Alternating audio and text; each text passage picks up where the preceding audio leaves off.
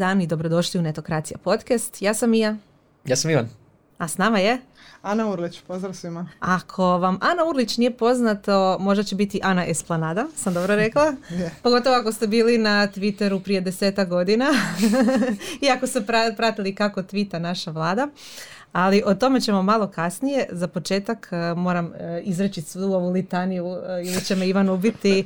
A to je da se pretplatite na naš super podcast putem YouTube-a. Nas, da audio verziju podcasta pronaćete na svim platformama audio kao što je Google Podcast, Apple Podcast, Spotify, Deezer i tako dalje.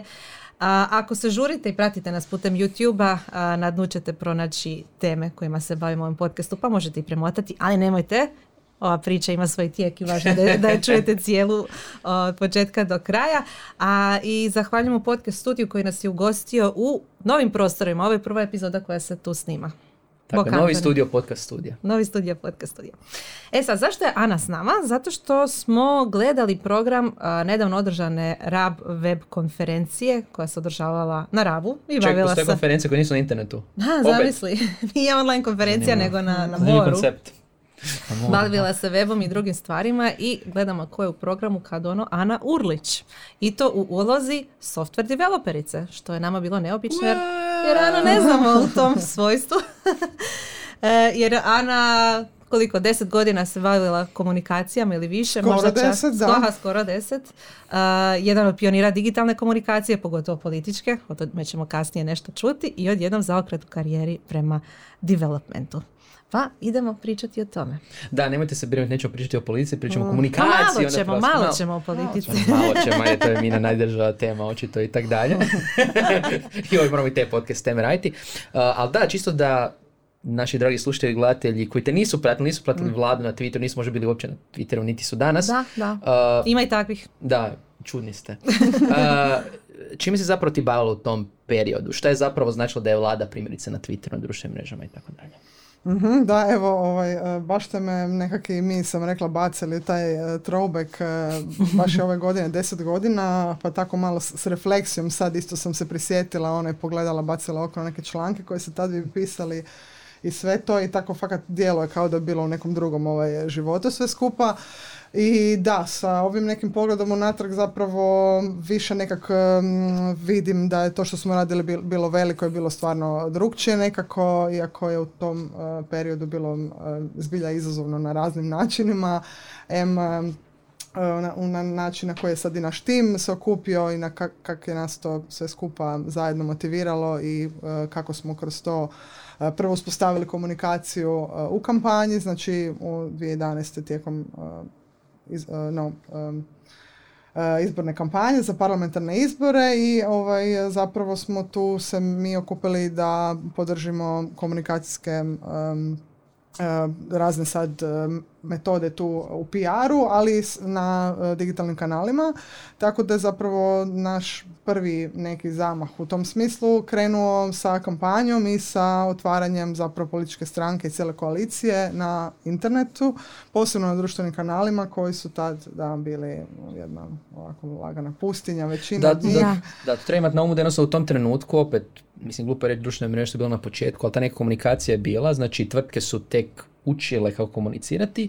A politike nije baš bilo puno. Znači vi ste zapravo to je bila kukuriku koalicija sada, ili? Da, tako je. Mi smo nekolicina nas je krenulo zapravo i s SDP-om, prije mm-hmm. smo bili aktivni članovi slično, pa smo tamo neke pomake vodili isto Facebook, MySpace, još dok je bio i slične stvari. Isuse, Bože, Bože, to nisam to znala. Da, da, sve to nekako smo i mi sami, mislim, bili prisutni, bilo nam je to važno, smo zapravo shvatili da je to super način na koji možemo to progurati i za takve važne stvari i ovaj, političke stranka kasnije u vladu. Tako da da, tu je bilo uh, raznih inicijativa od samog sociala i društvenih mreža pa kasnije i na uh, same sjednice vlade koje smo ono kupili kamere i zapravo iskablirali da se uopće sjednice vlade mogu streamati koje se nikad do tad nisu streamale. da, onda smo, ne znam, nije bilo pra, nije, nije uopće bilo praksa da se objavljuju dnevni redovi na vrijeme za novinare i novinarke. To smo isto uz um, lomili razne sad tamo ograničenja koje su se nalazila. Uh, kad smo došli u vladu, uh, Facebook uh, nije bilo, prvi dan nije bilo dozvoljen pristup Facebooku uopće s računala iz vlade. Tako da u A vi ste tim smo, koji se bavi a mi smo kao time. došli s našim gadgetima, kao di je šta sad tu, gdje je taj internet. Facebook. Da, kao ne može na Facebook, tako da ovaj, e, tak je to nekak e, na početku izgledalo. Da, opet, za one koji možda nas prate, možda nešto mlađi i slično, u tom trenutku i mnoge firme su blokirale Facebook i društvene mreže svojim zaposlenicima da ne bi izgubili vrijeme na internetu. Uključujući i one kojima, koji su se bavili. I onda doslovno je to iskustvo Tako ljudi koji se bavili marketingu dođe kao "Ali ja moram raditi, jel možeš napraviti iznimku za mene da mogu raditi svoj posao. Da, tako je bilo. I znači, da, i vi zapravo dolazite, očito koliko dobiva, dolaze sad te službene stranice, koji su to bili znači kanali? Bili su Facebook, bili su Twitter, bili su streaming. Pa da, zapravo mi smo sad te neke uh, i načine metode kroz tu kampanju smo mm, stvarno pratili, mislim, t- u tadašnje vrijeme nekak um, nije bilo običajno da se sad uh, tvita uživo s nekakvog, um, ne znam, s nekakvog skupa po Hrvatskoj, da se, da se fotke dižu na Flickr u istom danu, da se šalje priopćenje iz auta, mislim, mi smo svi bili full on, da želimo sad ono, stvarno sve informacije, da stvarno želimo sad tu ono iskomunicirati, biti uh, prisutni i dostupni sad svima, tako da, da je to u tom nekom smislu išlo i kasnije smo sve to pokušali zapravo prebaciti na vladu, što je onda nije, nije, puno manje slobode i raznih sad stvari su tu bila ograničenja, ali smo to nekak, e, da, htjeli smo učiniti dostupnim informacije em, i način koji vlada funkcionira, njenu ulogu i drugih tijela, tako da baš jako puno posla ovaj, nas je tad čekalo. Meni je bilo urnebesno jer sam naišla na, podijela si nekako s- sjećanje na svom Facebook profilu nedavno, tamo je bilo deset godina prošlo od nekih do- događaja, znači 2012 je to bilo, i napisala si da su vas tad zvali email team. Znači tolika je bila razina nerazumijevanja onoga što vi zapravo radite da ste se sa- samo zvali email team. A je li Da. to dobar primjer toga kako ostatak uh, okoline nije shvaćao što vi zapravo radite? Pa da, to je dosta tad bilo, ovaj, em, osjećali smo to na svojoj koži, jer nekako kao, ok, sad imali smo sad tu um, nadređene koji su razumjeli važnost onoga što radimo i um, cijeli tim je vodila ono Zinka Bardić koja je uh, ono i sjajna profesionalka i iznimna mentorica s kojom i danas surađujem, tako da smo mi u tom, u tom smislu imali sad tu i podršku i povjerenje i sad ljudi iz stranke i, po- i, i premijera, ali s druge strane da uh, često smo nalazili na, na takvo nerazumijevanje jer mi za u to vrijeme novinari i novinarke su dolazili s tekicama jel, na presice i takve stvari. Mi smo sad imali, streamali direktno, Da, da. eh, dizali na Soundcloud, tweetali nekak, eh, da, u, u tom smislu nitko nije sad kužio šta sad mi s tim mobitelima i šta sad doćemo slikat i tako da em, da, uopće kad sam se presjećala ko je sve bio, uopće ne znam, mislim da se koristio Facebook i Twitter, taj Instagram nešto malo. Kao, Da, nije još On je bio bio Instagram. za neku ekskluzivu. Filteri su bili loši za sad još. Da, da, da, Da, to da, nije, ne znam, da, nije još Instagram tad bio aktualan, ali Twitter je bio jedan od zapravo glavnih kanala, što je danas zapravo zanimljivo jer e, nije toliko, iako se i dalje pokaže bitnim u nekim vanrednim situacijama, bilo ih u zadnje vrijeme i poplava, potres, uh, covid. Zašto je Twitter tad bio jak, jedan od glavnih? Pa evo, meni je nekako i cijelo to pitanje i cijela moja karijera i posla u vladi je baš usko vezano sa Twitter. Da. Ja sam nekak još i nakon faksa zapravo to što 2009. 2010. baš kad je bilo ono manje ljudi, ali smo svi nekako bili tu, ne znam, sad ne želim ovaj, zvučat ko neka koja se prisjeća dobrih starih vremena. Ne, ne, upravo si, je bio ono, bolji sada. Stvarno je bilo. Točno znam sad te neke ljude i s mnogima sad se i sretnem i u kontaktu sam i surađujem i to Da. mi je super. Nekak je baš bio neki community. Ovaj, Pa mi tako- radimo skupo zbog Twittera. Mislim. Da, dosta. E, tako, pa tako smo i mi se, ovaj, e, smo se mi zapravo tamo svi zajedno i poznali i svi mi koji smo zapravo radili u timu smo imali od prije aktivne svoje akaunte i pratili smo i nekak e, smo Pa to je bio razne- zapravo jedini način da naučite kako funkcioniraju platforme, jer nije bilo nikakve edukacije. Pa i to, ali prije nego smo uopće angažirani. Ej, Dobro, bila je jedna. tvitokracija. Molim da to ne spominjemo. Ja se sjećam, da, da. Sam, on the record. Je, ali smo, zapravo je bilo zanimljivo, smo mi svi prije e, sami, nismo sad išli na Twitter jer smo počeli to raditi, Da. nego prije toga sam ja čak i praksu Znači u Ljubljani sam studirala master i e, bio je jedan od uvjeta da odradim praksu. I sad oni su meni rekli napravi praksu u Hrvatskoj jer u Sloveniji sad, mislim ako želiš nastaviti raditi u Hrvatskoj, odi tamo pa vidi malo ovaj, mhm. šta se može. I zapravo sam ja tu našla na razne sad prepreke gdje uopće nije bilo instituta prakse u, Saboru gdje sam ja u tom odboru za vanjske poslove trebalo raditi praksu i to sam isto na Twitteru, svašta sam tad na Twitteru komunicirala, ne znam gdje je ta arhiva, ali uglavnom jedna od tih stvari koje sam sad pokušavala saznat kako da se to može riješiti je, sam uspjela na Twitteru napraviti, zato jer su sad neki razni tamo skužili da postoji potreba i sada ja imam neko znanje i da, mm jel, da mi se otvore neka vrata, tako da sam tamo ovaj, nekak dobila i praksu i onda kroz to kasnije angažman u Zagrebačkom SDP-u sam bila pozvana u u kukuriku koaliciju i zapravo da, taj Twitter cijelo vrijeme se prožima ono nekak, e, meni je stvarno osobno isto najdrža i dalje najdrža društvena mreža, da. A sad zašto je tako bilo, pa ne znam, baš mislim da je tako se kupila neka različita ekipa i od svuda i nekak je to bilo full friendly i ne znam, podržavajuće i ti tweet upovi koji su se organizirali. Da, mislim, vlada je organizirala vlada apove. Da, da, mi da. smo vlada apove, ali su bili drugi tweet upovi i ona nekak je ta zajednica bila živa, što ne. Je, je. Sad ko da ne znam, vi isto znate, kako je sad? Malo se to sve... Druga ekipa, druga, ekipa, drugi ljudi i tako dalje. Mislim, I dalje su mediji tamo... Da. To si više pričao o politici sad nego prije. Da, da. iako nema hashtaga politika HR koji je bio meni ono... Da, to je istina, top, da. Uh, A sad je Twitter po tom pitanju više kao face u smislu, aha, to su ljudi koji koriste tu platformu, nema zajednice kao takve. Prije je ipak bila ta zajednica gdje imamo osjećaj da je bilo jedno, neću reći nužno jedino, ali bilo je puno bliže forum u smislu, tamo ćeš naći ljude koji su različitih generacija, ali onda imaju zajednički interes i onda naći ljude koje zaista ne bi imao prilike upoznat, koji se bavi negdje, ne može se slagati s tom osobom po mišljenjima, ona kao, ono baš Znači, ljudi s kojima ne bi, ne bi imao prilike se upoznati, a opet su bili za neke korist, Koristi se i kao sad kao neka vrsta PR alata, barem za političare, nešto tvitnu pa mediji to prenesu, ono više... Da, da. Ono, da, to Zanimljivo po tom pitanju. Da. Ali eto, koristi se Sad je standard pa se kao koristi, a ovo prije bilo drugačije. Što su ti bili najveći izazovi u tom periodu, osim eto to nekog internog nerazumijevanja? Ono, kako je, ne znam, jeste tvitali u smjenama, jeste imali, ne znam, često postavljena pitanja, kako, kako je to funkcioniralo? Pa da, baš sam se razmišljala malo o tome, kao sadašnje perspektive, nekak sad, ok, ti manji izazove što se tiču posla, su, smo uspjeli uh, handlat jer smo se super organizirali razne stvari, ali zapravo naj, neki sad izazov je bio u tome da te svi hejtaju. Znači mhm. ti sad kao... Ne možeš pobijediti. Da, nema tu nijednog, jako malo prostora ima sad zadovoljstvo ne, nečim što se sad napravila, a pritom je jako puno truda iza toga. Ču, ja sam tvitala za jedan telekom, tako da... E, da, da, da, mislim da sam me čak ti jednom pohejtala, mislim, ne mene, nego...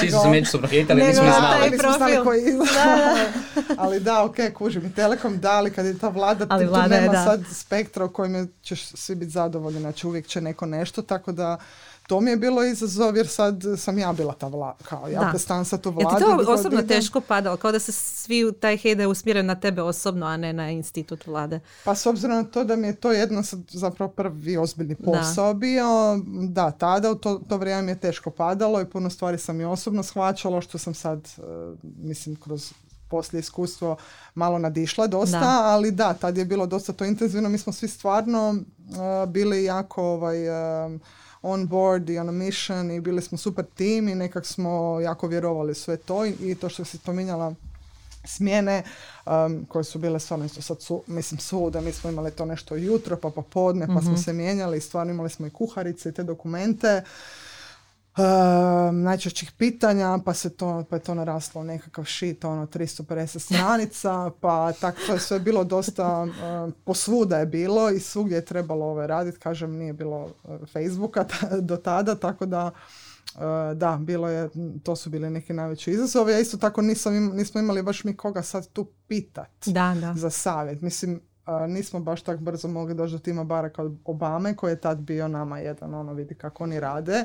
Druge vlade sad i bliže i negdje i stranke su nešto pokušavale ali nije bilo to ni strateški niti je bilo to sad s nekakvim ciljem tako da mi jesmo sad tu i uz taj Gavi UK koji ima sad e, i dobru komunikaciju i na mrežama i sam taj portal, oni su nam bile neka best practice, mm. pa smo tako i razvijali svoju strategiju i svoje komunikacijske planove, kak sad što po temama komunicirati, a ta koordinacija ministarstva tek, u kojem sad imaš njih 20 i sad kad dođu pitanja i tako, tako da Da, dosta da, je da. to bilo ovaj, e, nekak zahtjevno, ali kažem, nekak se ne prisjećam toga u nekom lošem i zahtjevnom periodu, iako je bio, jer tad sam čak prvi put možda imala neki gastritis i tako. Prošlo je dovoljno vremena da je mali odmah. Da, da, da, da. A kaže da si, mislim imali ste dosta ono, visoke uzore opet i, i SAD gdje opet i Obamina kampanje slično su bili e, i to sjećam se da Plan B je pisao doslovno na valjda 12 stranica Plan kampanji B, koje ko se sjeća plana da. B Tek da se u komentarima čujemo. jave oni koji imaju plan B negdje u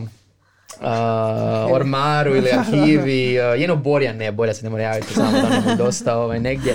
Ali ono što me zapravo zanima, kako si tad gledala na svu karijeru potencijalno? Znači opet, radiš u vladi, radi te stvari koje su zaista to doba revolucionarne, ne Jesu, samo za da. naše tržište, nego na globalnoj razini stvarno ono, haja, ti si u timu koji radi to. Gdje vidiš da tvoja karijera ide? Gdje želiš da tvoja karijera ide u komunikacijama? Pa da, to me pitaš tad ili sad. Tada. Recimo, Tada, ta- tada. Baš zato da bi došli onda da, do, do ovog toga. perioda. Da. da, pa nekad kad si mislim, iako sad to u 2022. je stvarno, mislim, zvuči trcano, ali ja nekak eh, sam i od tad, i od samih početaka pa do sad, se nekak eh, vodila da, da mi nešto što radim ima svrhu i neku vrijednost. I ne znam, možda me to iskustvo vlade na neki način razmazilo, jer sve drugo poslije će teško zadovoljiti tu neku dati neko zadovoljstvo u vidu sad i odgovornosti napravljenog i, i, i cijelog tog feelinga. A zašto? Za, zašto? Je to u smislu društvena odgovornost druš- i društvena impact? odgovornost i nekakve te, da, utje- utjecanja na odluke ili na to kako su građani informirani ili tu ipak sad nekak možeš, imaš puno veći sad i doseg i utjecaj uh, iz, nego iz pozicije, ne znam, sad nekih firmi koje sam kasnije radila ili agencija ili sad drugih pozi- opa, pozicija. Uh, da, tako Imala da- si ideale možda koje nisi onda mogla tamo... da, da, i zapravo je onda m, time nekako kad sam tad razmišljala, ja sam uvijek mislila da bi voljela nastaviti raditi tako da jel, taj moj rad bude društveno koristan i da na neki način tu doprinosim. Tako da e, nisam nekak imala velike planove za unaprijed. Iskreno, s obzirom na e, faks koji sam završila i taj master, su me zanimali međunarodni odnosi, zapravo i diplomacija i tu sam nekak imala da bi rado, ali me nekak život odveo sad i u smislu više komunikacije i svega toga i nije mi uopće žao. Tako da, da, ako je to odgovor na tvoje pitanje. Je, zato baš sad ću, Je. s obzirom na uh, kontroverzna pitanja nekih naših kolega u drugim podcastovima, ako si imala te visoke ideale, zašto onda software development? Čekaj, Šalim se, šalim čekaj, se, čekaj,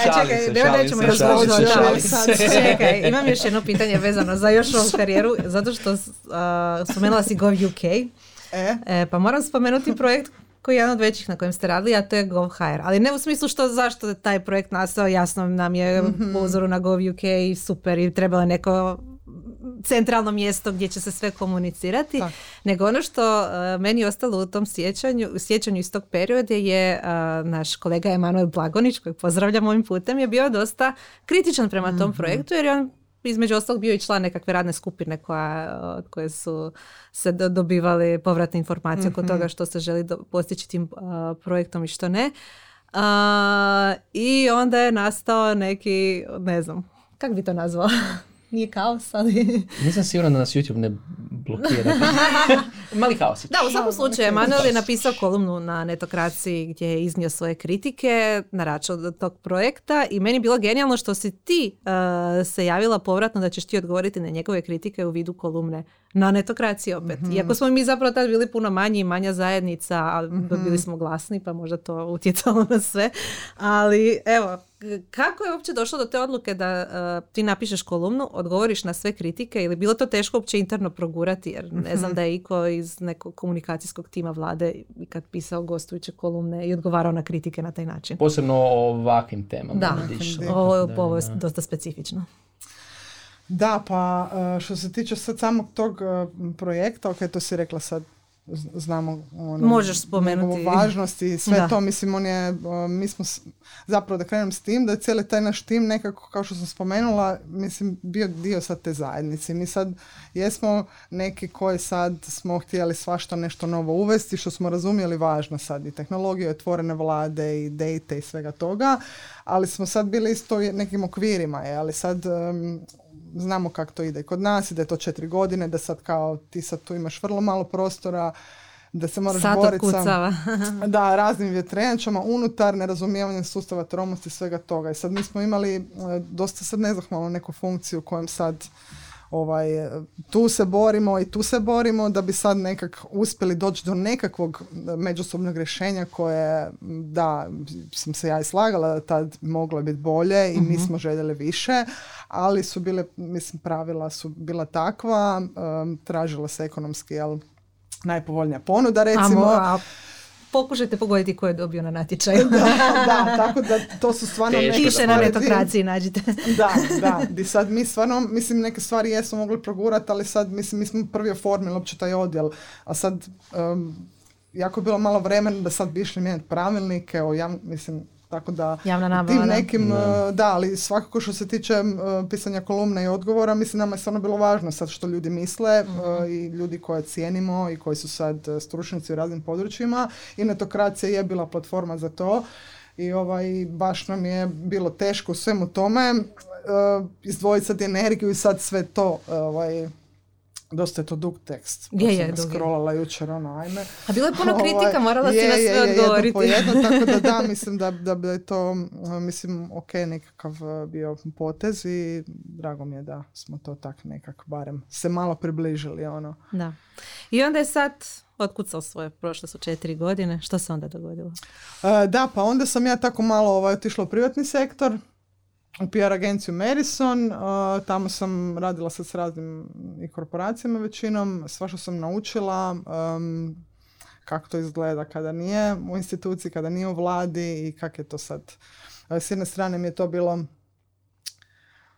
olakšanje, u Aha. smislu odgovornosti toga svega, ali s druge strane mi je malo toga bilo izazov, jer nekako Nakon ovoga nakon teško ovoga je. teško sada nekakav taj drive vratiti, tako da, ali ok, svašta druge stvari sam naučila i onda u nekom trenutku uh, sam skužila da mi zapravo bi rađe radila uh, stvari koje meni, meni su važne, pa sam tu nekakve neke svoje klijente dovela, pa sam radila sa Europskom strankom, uh, na- ono, strankom uh, europskih socijalista, uh, pa sam radila sa raznim udrugama jer mi je tu sam nekak našla civilni sektor da je nešto što je sad uh, isto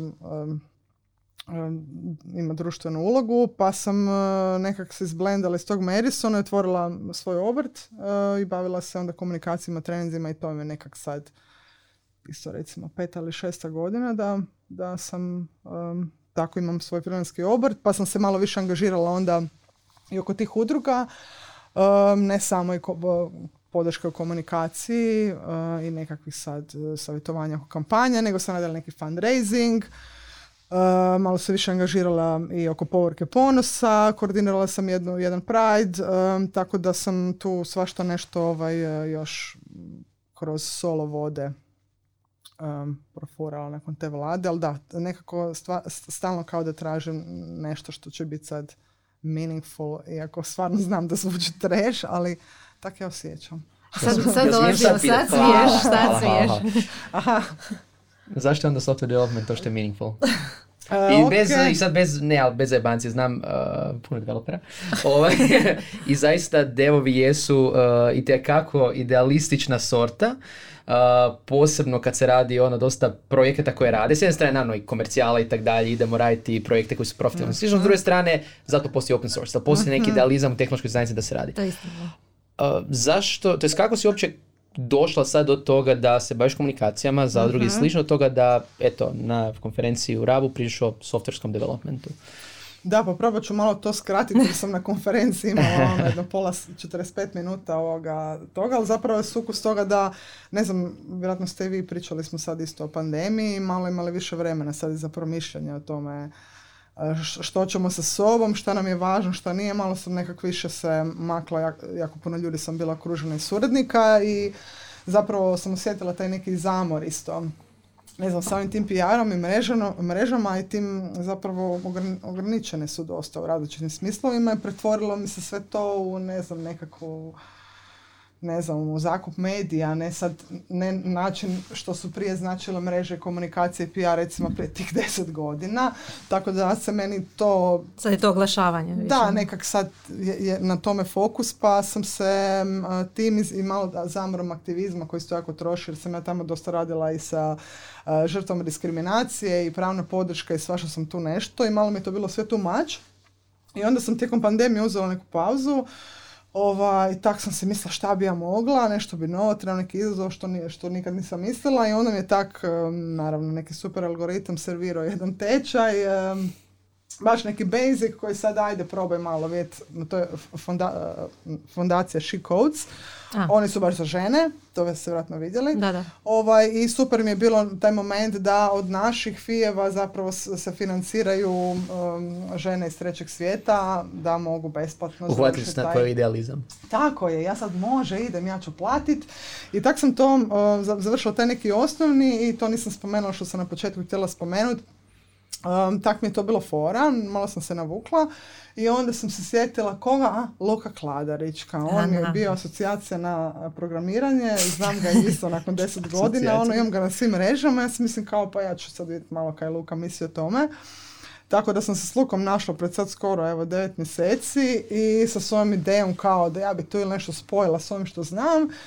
Ili čak kao fora mi je, gledaj sam sve napravila, završila i frontend sam i responsive, napravila sam neku aplikaciju Reactu i onda ti je ovaj, on mene to skroz tamo i podržao na toj kavi, lijepo mi je malo dao i presek sve, computer science, sve mi je to ta stras, ah. ono školski i nekak me baš on, um, jer ja sam imala kao i dosta ljudi um, taj mit da je sad to za posebno određenu vrstu ljudi koja završi sad određeni fakultet ima nekakva... Mitski ferovci. Da, da, da, da, da, znanje. Iako sam sad bila u toj nekoj zajednici, ali sam mislila da doraditi stvarno treba sad razne neke predispozicije, mm što um, želim reći jako dobro dođu, ali nisu uvjet, tako da me on u tom nekom smislu ovaj, na početku podržao i malo mi dao presavjeta šta je kako da se tu snađem i ono samo stick with it mi je rekao ono, ako si nešto krenula završi. Tako da sam ja završila ta neka dva, tri tečaja onda sam naletila neku super agenciju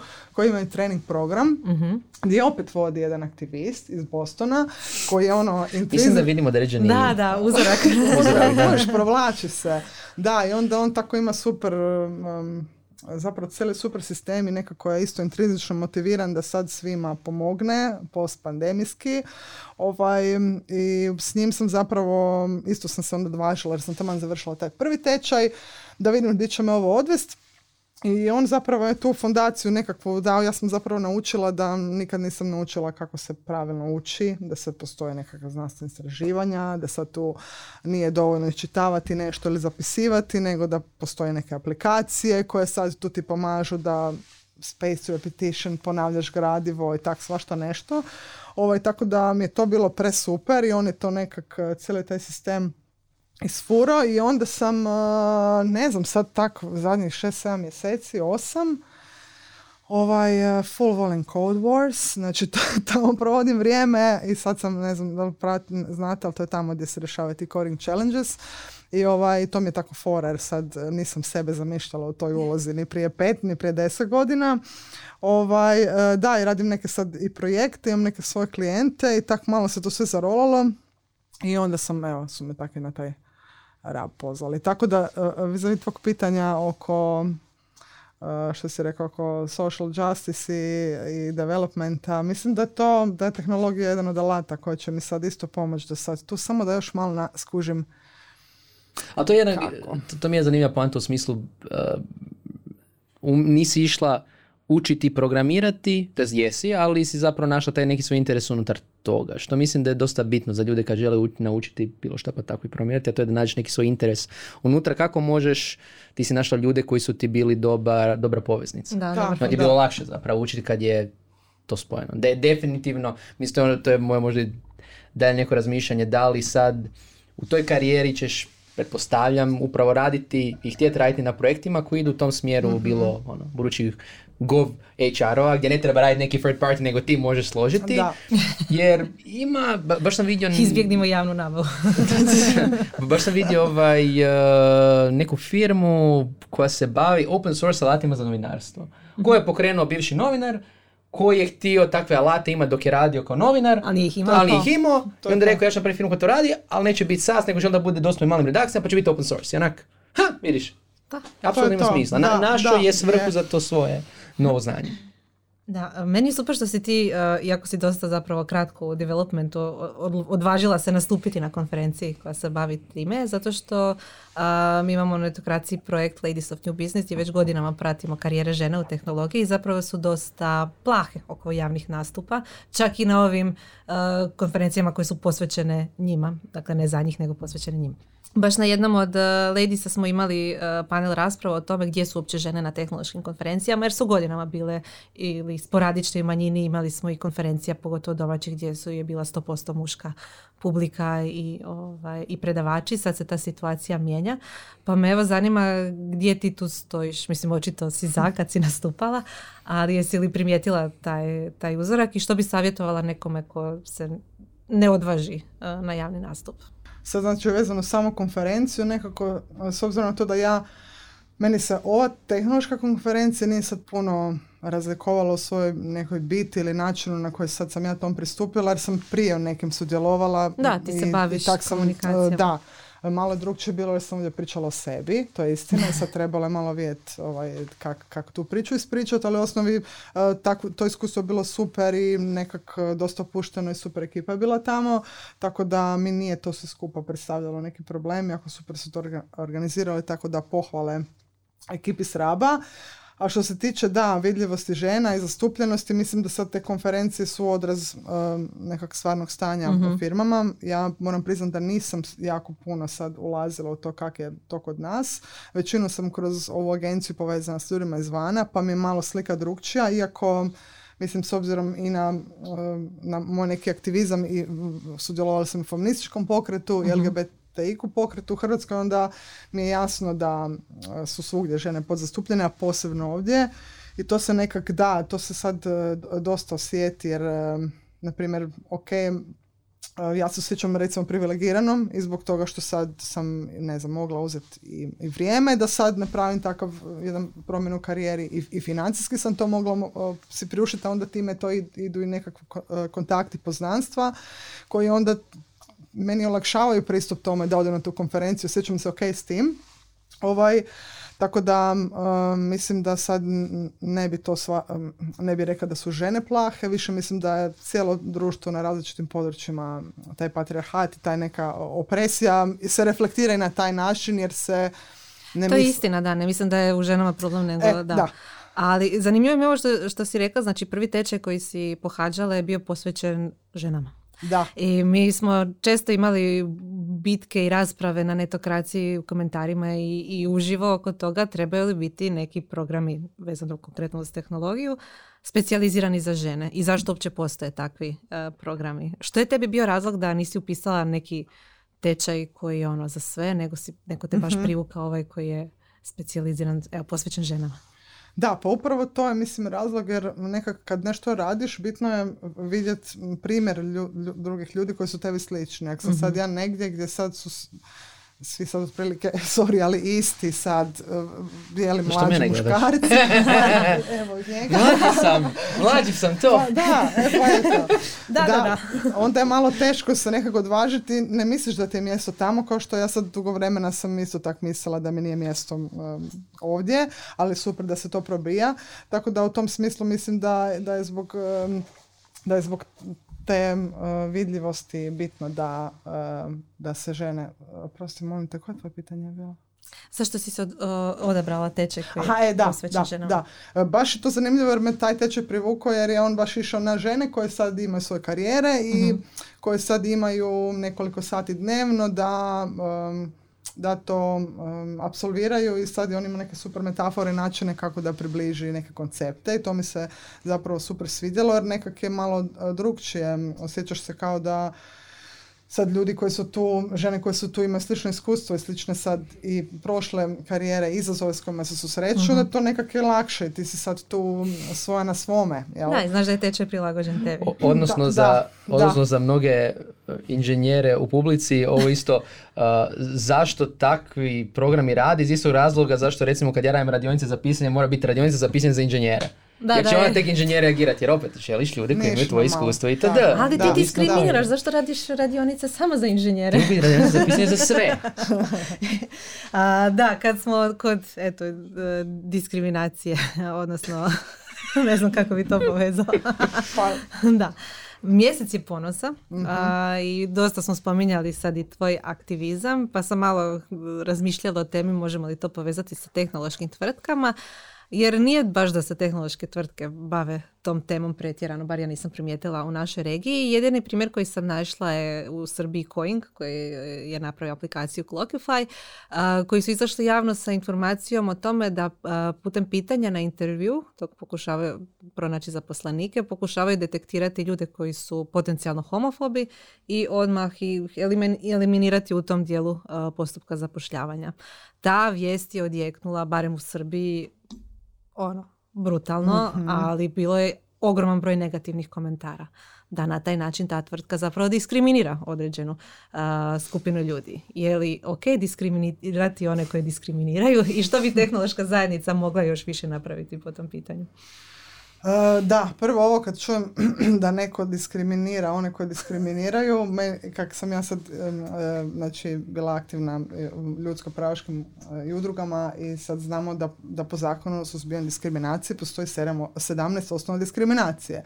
Znači ne može sad samo zato jer nekome nije dozvoljen pristup negdje, nije on diskriminiran. Znači ta osoba treba imati osnovu mm koja je zapisana u zakonu. Znači, ne znači to je onda dob, znači spol, zdravstveno stanje, religija, rodno izražavanje, identitet. To su osnovne kome se diskriminira. Ne možemo sad reći da je on diskriminiran jer je homofob. Znači on nije u manjoj poziciji, lošoj poziciji, tako da to mi je potpuno e, tak, mislim, uobičajen komentar, ali koji bez malo promišljanja ovaj, nikako ne stoji. A njihov potez je, mislim, super i ne bi rekla, ok, rekla bih hrabar, zato jer ipak se radi sad u Srbiji i nisam vidjela da kod nas tako rade. Ovaj, mislim da svaka firma ima pravo odrediti vrijednosti koje zaposlene kod sebe žele. Mislim da je to sjajno. Mislim, e, ako i sami su izašli šta pisalo je da znaju da imaju zaposlene koji su LGBTIQ um, orijentacije i da njih žele zaštititi, da im bude ugodno. Mislim, meni je to ovaj, sasvim um, sjajno inicijativa i nisam vidjela poslije kako im ide, ali ne mislim da im uh, ide lošije jer sad su uvrijedili par nekih koji možda... Glasnih ljudi na internetu. Da, da, da. Tako da, ali nisam se bavila baš sad puno stvarno ovaj, kod nas kako to ide jer nekak sam uopće nekak mi ide prvo pitanje zastupljenosti sad žena, mm kao di sad uopće tu, pa onda sad neke da, druge imamo, identitete. imamo nekih ovaj, problema koji se više goruće u da, zajednici. Da, da. Mislim, uvijek se to svodi kod mnogih tehnoloških firmi, ma nije to kod nas problem. Da, da, da. Da, i tak... Ok, jer ste radili istraživanje, pitali se da... Okay, to je pa to, ali ovo sad posebno kad su mjesecu ponosa skužili ste ove sad logotipove, mm. svi boje u, u, u, rainbow i, da, da, da. to sam vidio, stvari, a, a, a, a, to mislim je isto tak ta deklarativna podrška koja se vani zove pink washing, znači da, super da. vi stavljate, ali gdje, gdje su vama živi ljudi, kako se za njih brinete, mislim, ili znate ko tu sad šta treba od te firme, tako da to je sve a zar nije dovoljno promijeniti profilnu sliku? I prodati malo više proizvoda zato što je to dio marketinga, nije dio našeg policy prema našim zaposlenicima. Da, da. To ne, Ili to korisnicima. Da, to je jedan uh, youtuber kojeg pratim kanadski baš rekao da ono veća tradicija postaje uh, pljuvanje po korporativnim logotipima kao dio mjesta ponosa nego bilo šta drugo. da, It's a bigger tradition. Dobro, ja bi se sad za kraj vratila na početak, Aha. odnosno na komunikaciju vlade. A da te pitam, kako ocjenjuješ danas komunikaciju vlade iz ove pozicije? Pa iskreno ću ti reći da baš sad nisam nešto jako aktivno pratila, s obzirom da imam jako puno stvari koje pazim da me ne overwhelmaju u ovom software developmentu, znači mogu baš uh, zazujati u svašta, tako da nisam aktivno pratila, ali sam baš evo išla čekirat malo uh, Twitter, mm nego gdje. Naravno. Twitter sam otišla i onda sam išla malo pogledati, ok, sad oni tweetaju, i onda sam išla vidjeti tweets and replies da vidim Znači, odgovor. Da, nisam vidjela da je sad jedan odgovor pružen u zadnjih recimo mjesec dana. Jedan odgovor, tako da mislim nekak, mi smo imali one nekakve omjere od 50 do 60% ukupnih tweetova je činilo zapravo odgovore u komunikaciji sad s, drugim twitterašima, tako da mi je to bio neki dovoljni pokazatelj, nažalost. Da, di, di, di, je sad, di su po tome. A što se tiče GovHR-a, on tak isto nije se baš nastavio razvijat.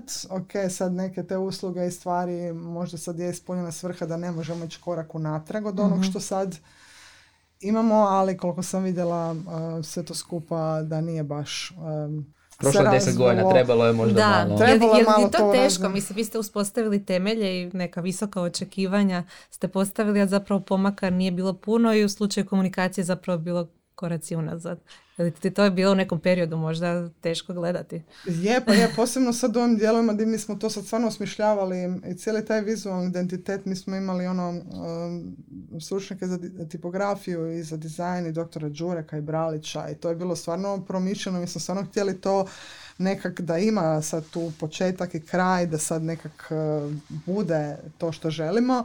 Tako da malo je, ali nekak je sad već dosta, dosta vremena prošlo, pa sam to ovaj, nekak prebolila, malo se rasužim kad odem, pa tamo mi ne dođe ova obavijest od porezne, ne kužim zašto nije došla, pa onda ha na adresu je došla i tako. Ali ovaj, uh, da, uh, ne znam, pa ja vjerujem da to nekak će opet doći neki val nekih novih ambicioznih ono, ekipe koja će sad to ovaj, dić. Pogurati dalje. Da, da, da. Ništa Ana, hvala ti. Hvala što si došla pričati o, o prošlosti davnoj za internetske pojmove. Uh, sretno dalje sa software developmentom. Znam da tu treba puno posla i truda i rada. A dragi gledatelji i slušatelji, hvala vam što ste gledali i slušali. Uh, još jednom vas podsjećam da se pretplatite na naš uh, YouTube kanal da ne biste propustili nove epizode podcasta, da nas slušate putem svih podcast platformi.